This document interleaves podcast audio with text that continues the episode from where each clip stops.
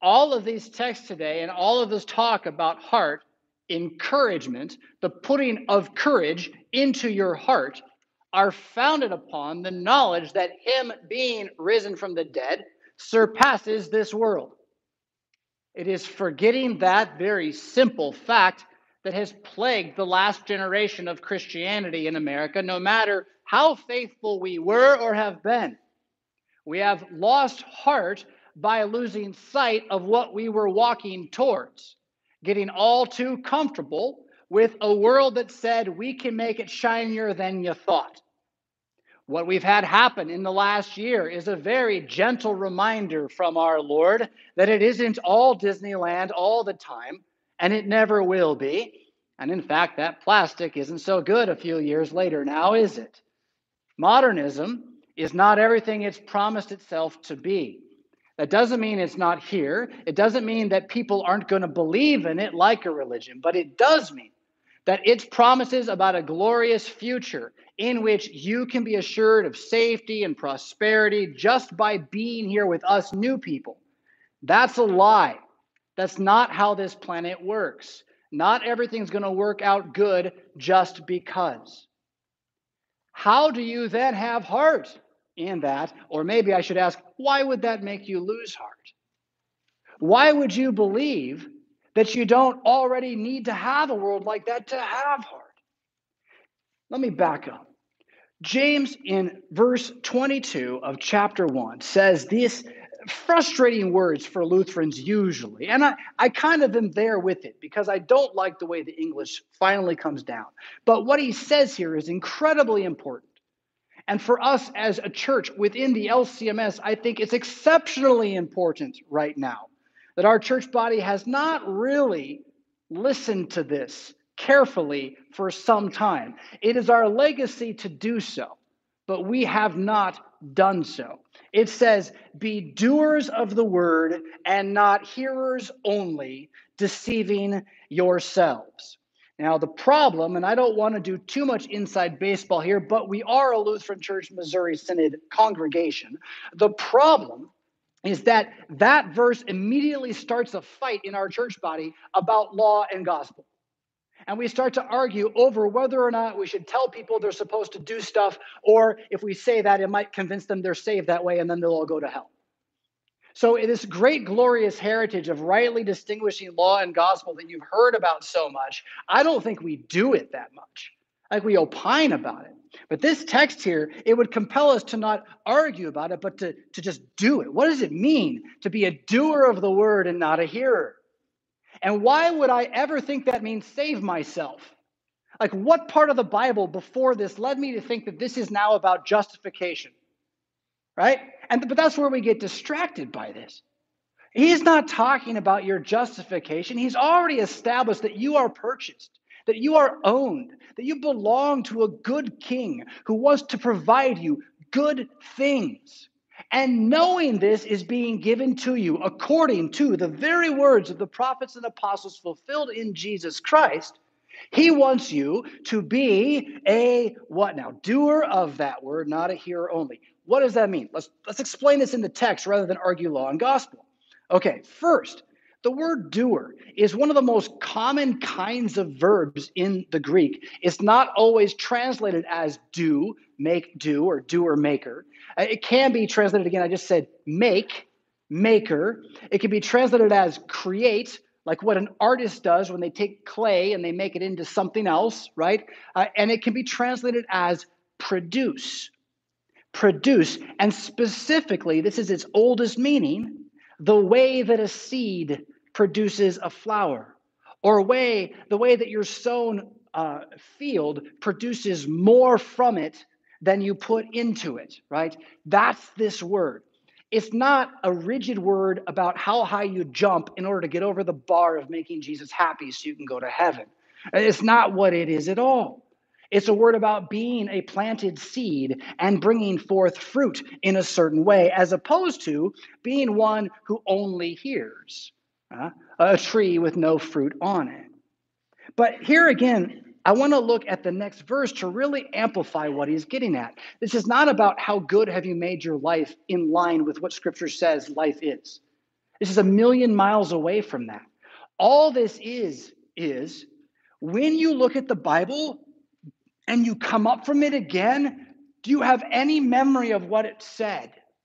And does that memory of what it said in any way change how you act? Maybe in real time when you realize what it says isn't how I want to act and I'm acting wrong and I need to do something like repent. That is what it means to look into the law of the scriptures. But now, verse 23, 24, and 25 that talk about this looking into the law and being a doer in comparison to a mirror, I think this is very helpful. Okay? So, every one of us probably got up and looked in a mirror at some point this morning. Uh, they used to call them vanities once upon a time because we lived in a society that realized there's a certain danger in loving yourself too much. And again, uh, that person's a narcissist is something I've heard thrown around a little too loosely these days. Uh, having studied psychology, narcissism is a, a, pretty serious accusation to level against somebody.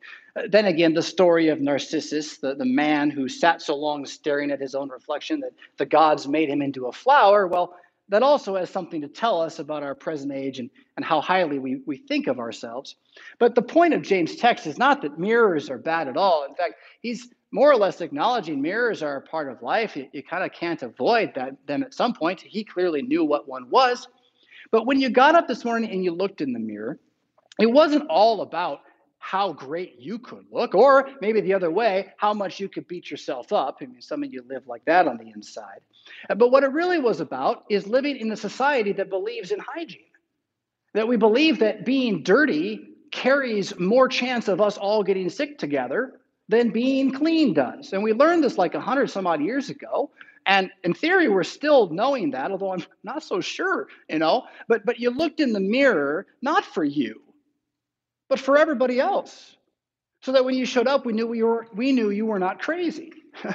we, we knew that you were someone who could hold a civil conversation and be part of our community. So mirrors are very much necessary. But now again, James is not even talking about that either. He, what he's talking about is how you experience a mirror, right? So, and this is for everybody. The guy in the story is not like wrong in some way. He's just what happens. You get up, you look in the mirror, you clean your face. Oh my goodness, I can't believe I'm glad I caught that. You know, you move, I got to shave, you move on.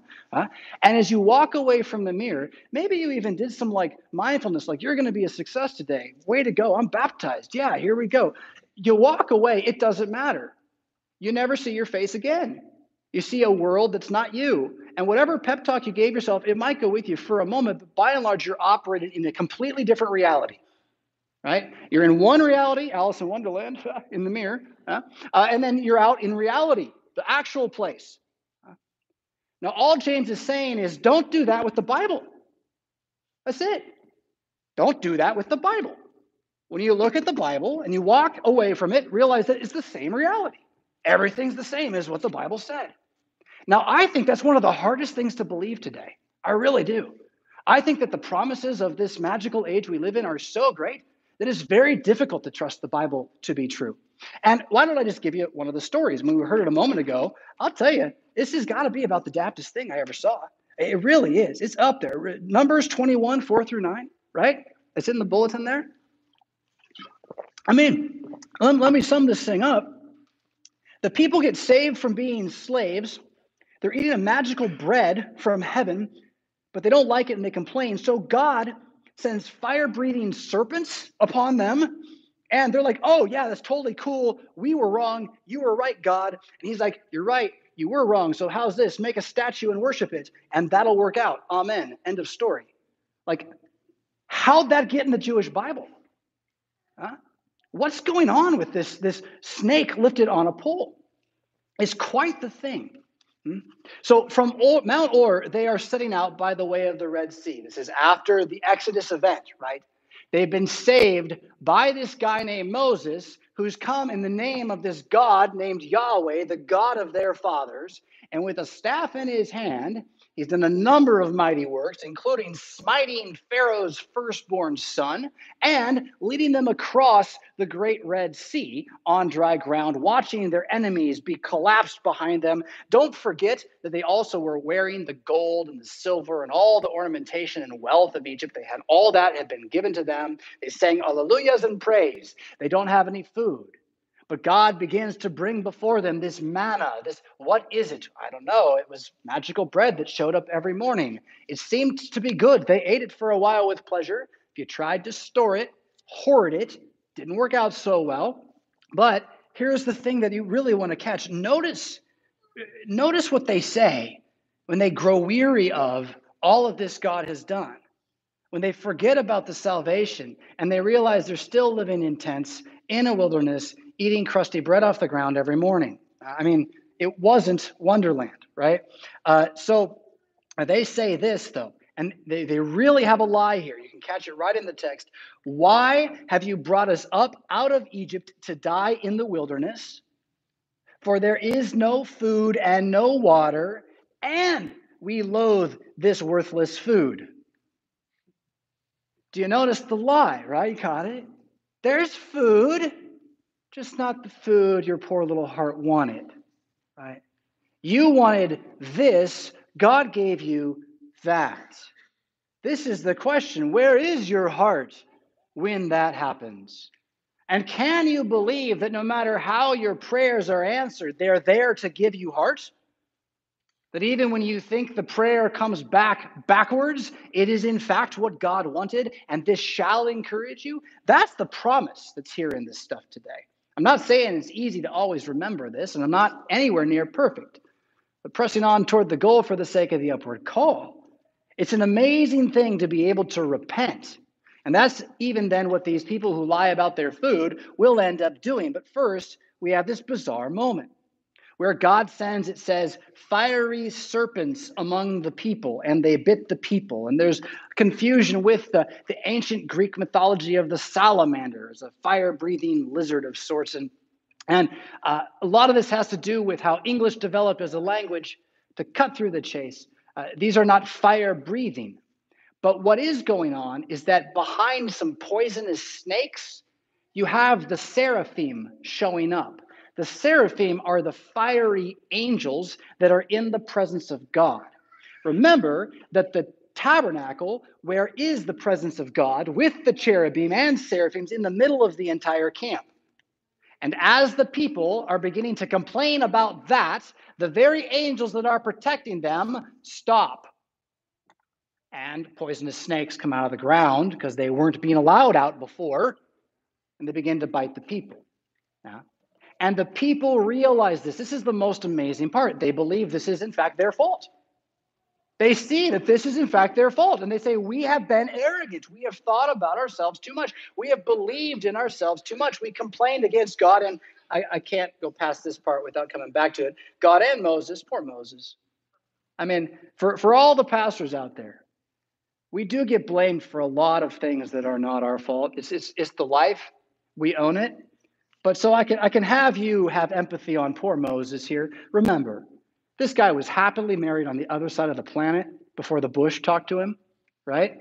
And now the people want to kill him in the bush. Great, right? So poor Moses, uh, don't shoot the messenger. Uh, it, it, they repent and they come back to their messenger and they say, Go and pray for us, right? We have sinned. Pray to the Lord that he take away the serpents. And so Moses does this, and why would he not? Uh, but then this next part again is bizarre. In, in almost any other context, you'd say that God said, make an idol and worship it. Sort of what kind of would happen in any other context.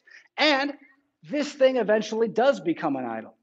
By the time the Old Testament is over, this snake made of bronze on the pole and lifted up has become something, I believe they call it Neshusten or something. It's got a name. They name it up in Samaria and they worship it and they're sacrificing to it. And finally, it's destroyed by fire. God somehow destroys it because uh, he's tired of it. So it becomes that at a certain point. But here it's not that. Here's not that. So well, let's zoom back a little bit and remember that Moses has been leading the people with this staff of God's power and leadership all this time. And so now, what is God saying? He's saying, have a staff like that one or connected to it. I don't believe it's the same one because the original goes in the Ark of the Covenant. But have a staff like that one on which you put this snake as I tell you to do it, and it will show you that I'm God. It's not an idol. An idol would be if you made a snake on a pole and said, You think praying to it can save you. I'm God who made heaven and earth, and I said I'm going to save you through you looking at this snake on the pole. So anybody who's sick, if they believe me when I talk, look at the snake, you're doomed, you're saved. This is done. If you refuse to believe me because you think that's impossible, bronze snakes don't work like that, well, I guess I'm not your God anymore, am I then? Right? And that's the point of the entire thing. So that Moses goes into this crowd and says, Yahweh says, look at this, and everyone who does lives. And they wanted to. They wanted to repent. Remember this? That's why they were there in the first place, was because they wanted to have Moses pray that they might go back from, return to, trusting in Lord on the sojourn on the way to the promised land. Now, do not miss this. I mentioned how the snake gets turned into an idol and burned. It also gets reappropriated by Jesus. So that when he's met by Nicodemus that night, somewhere in an undisclosed location, and they have a conversation about being born again by water and the Spirit and all that kind of stuff. Uh, Jesus ends the conversation by saying that just as Moses lifted up a snake on a pole, so must the Son of Man, that means the Messiah, the Christ, the Savior, so must he be lifted up from the earth implying the cross, implying his crucifixion. And he says, And when he is lifted up from the earth, crucified, he will draw all men to himself. And the next thing he says is, For God so loved the world that he gave his only begotten Son, that whosoever should believe in him should not perish but have eternal life. John 3:16, most famous Bible passage in the world, and if it's not memorized for you yet, it needs to be. But don't disconnect that love God has for the world from Jesus Christ being lifted up, crucified, as the fulfillment of this Old Testament passage, which itself serves as a story to help you remember that in every time and place, God is more concerned with your eternal life than with your temporal one. God is more concerned with keeping you remembering that He's the true good God and the devil's the bad guy than with keeping you happy and comfortable. Because he actually knows the more happy and comfortable you get, the more you tend to side with the devil. It's kind of weird. It's called sin. We all got it. and God knows it, and he binds us in, and he does this through law and gospel. He binds us in through family, and he binds us in through good government. Whoa, good government if you can find it, as I almost fall as well. He binds us in also, though, by baptism into the promise that He's not going to leave us in our sin, and that our hearts now, in faith enlarged, can walk differently in this life, like this people, turning day by day, week by week, not just individually away from those things that would tempt, taunt, deceive, or distract us, but also together as a, as a unit, as a people, as a congregation.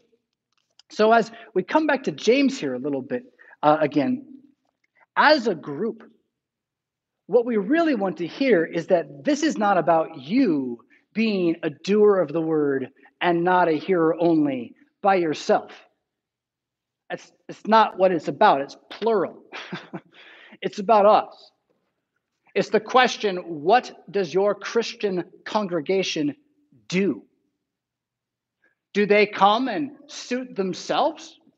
Get a little Sunday morning holy entertainment, roll out with a few hellos, and that's the end of it. You know, mirror, forgot about it. Or are you such that what is laid down in the text is taken up by you together so that with each other you grow in it, so that you are in fact distinct out in the world as shining lights, as salt Uh, not to retract and hide, nor to assault and attack, but to again just be a good neighbor, which I, I think there's more of them out there than most of us realize. We're just scared that everything's like what's going on in the hearts of the worst places, uh, because that's all they show you, right? But to strive to be a good neighbor together, us. Huh? Okay, So let's move from what that means then into back in James, doer of the word, not hearer only. Don't look at it like a mirror and forget. Look into what? Verse 25. I want to do this part in the Greek. I brought the Greek just for this because it just reads so much better here. 25. Ha de parakupsas es namon teleon tontes eleutherios. The last word, it's freedom there in the English. Liberty, I guess. Liberty in the English, often translated freedom. Eleutherios. Eleutherios. Dr. Martin Luther, after he discovered the gospel of his forgiveness in the text of the Psalms and the book of Romans, for a short time he signed his name Martin Eleutherios, the Greek word freedom. He eventually took up his natural name Luther again. There's no real connection except for the fact that if you really want to defend the name Lutheran, the best way to do it is to say it's the Greek word for freedom or liberty. And so a Lutheran church is a church that is free in the gospel of Jesus Christ. Again, that's all a hat trick sort of thing, right? That's not really etymology, but it's here all the same, a coincidence of coincidences.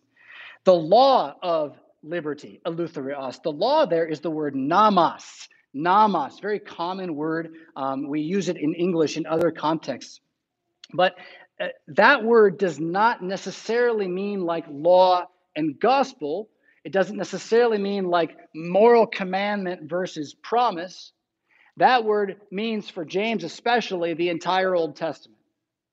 The entire Old Testament is this namas of eleutherios, right? the law of freedom. And he calls it one more thing. He calls it teleaon, teleaon. That word is most famous because of Jesus using of it on the cross as his last word, tetelestai. Uh, it is finished or it is accomplished tetelestai, you can hear teleon in there. It means to complete or to accomplish, accomplish.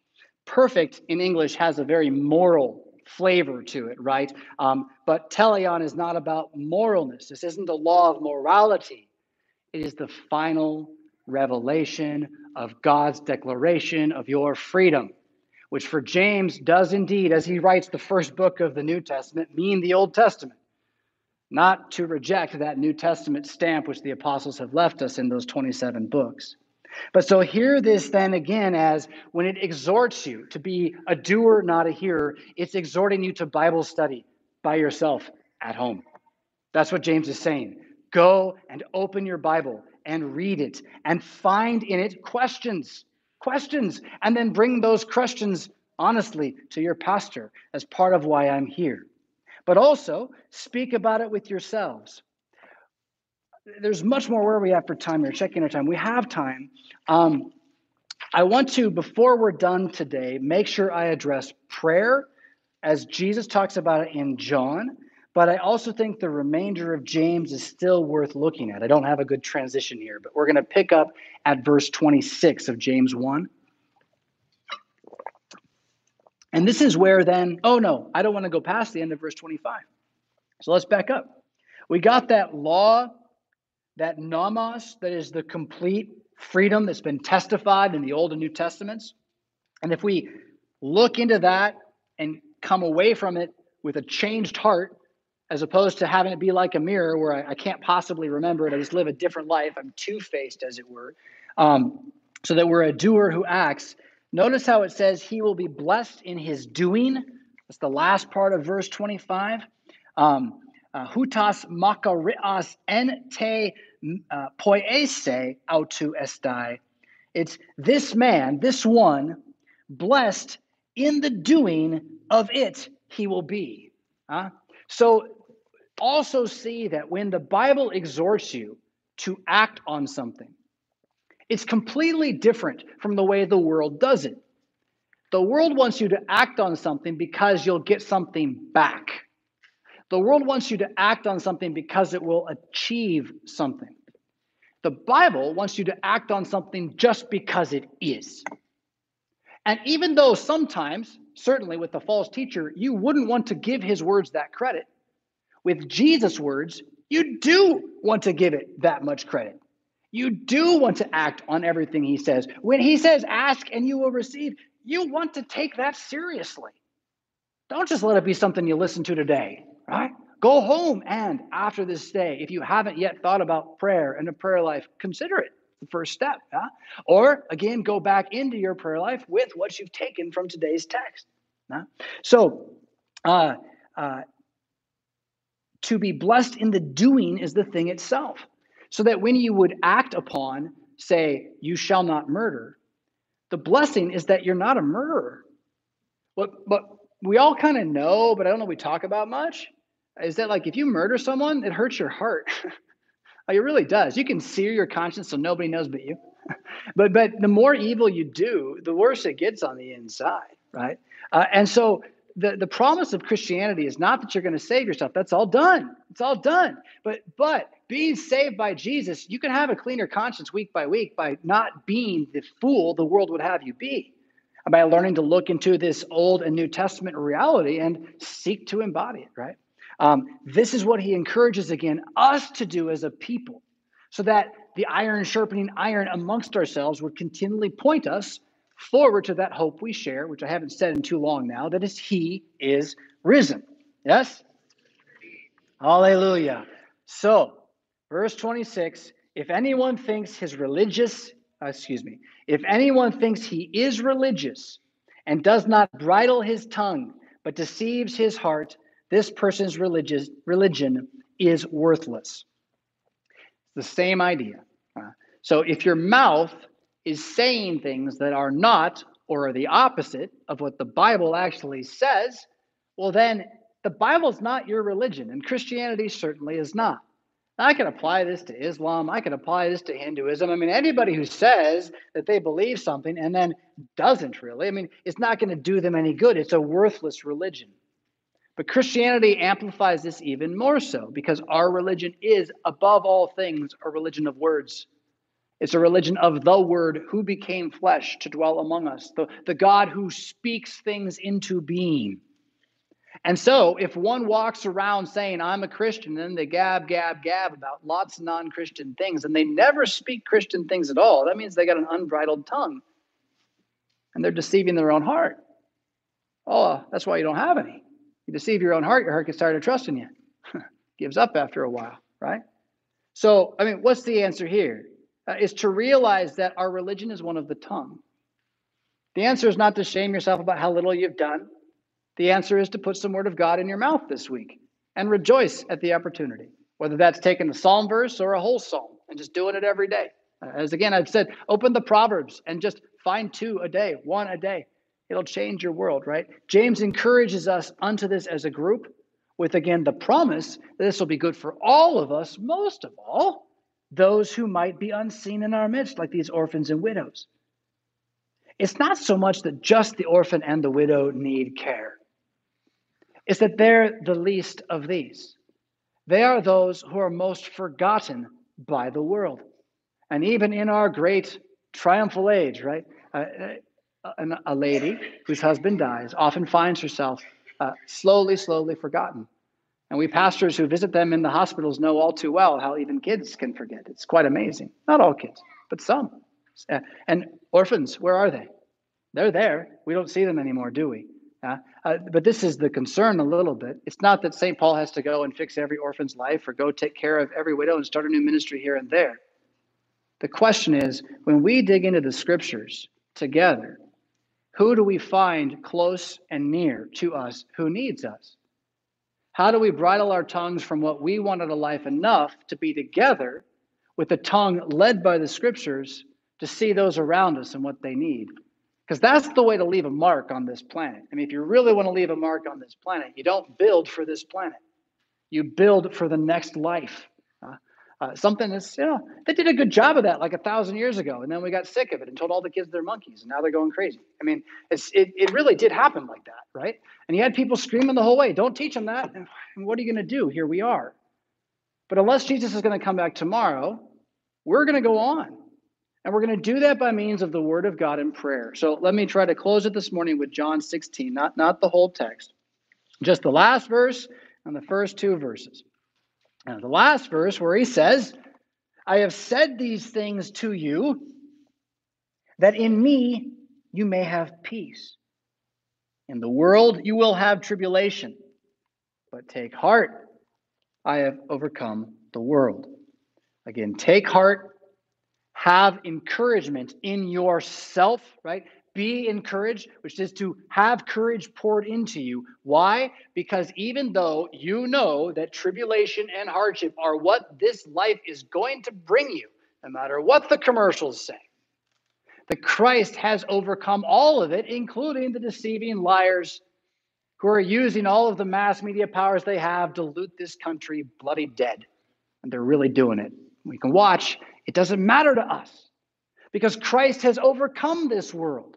I don't want the U.S. to fall, but if the U.S. falls, my heart will not be broken because my heart rests on a different kingdom. I will serve my neighbor. I will serve my neighbor and protect my neighbor, but I'm not going to weep for Caesar. Not when Caesar teaches me to kill children and to sexually molest them, which is what the current system is doing, right? So if God tears that down, what's that to us? We should just get out of the way which, if you haven't noticed, this nice little hill in the corners in the middle and nowhere, we're wonderfully out of the way to again return to what we know will outlast all these things unless Jesus returns, which is his word founding your individual life as part of our bodily corporate life, family, household, and congregation. With such trust, we may then turn to prayer and this, this the very type of prayer that Jesus exhorts us to in 23 and 24 here of chapter 16, where, I mean, 23 is mysterious stuff about the Trinity that will not ask of Jesus specifically, but of the Father only. I think this may have next world implications, uh, but uh, let's just go past that for now and stick with 24. Uh, ask and you will receive that your joy may be full.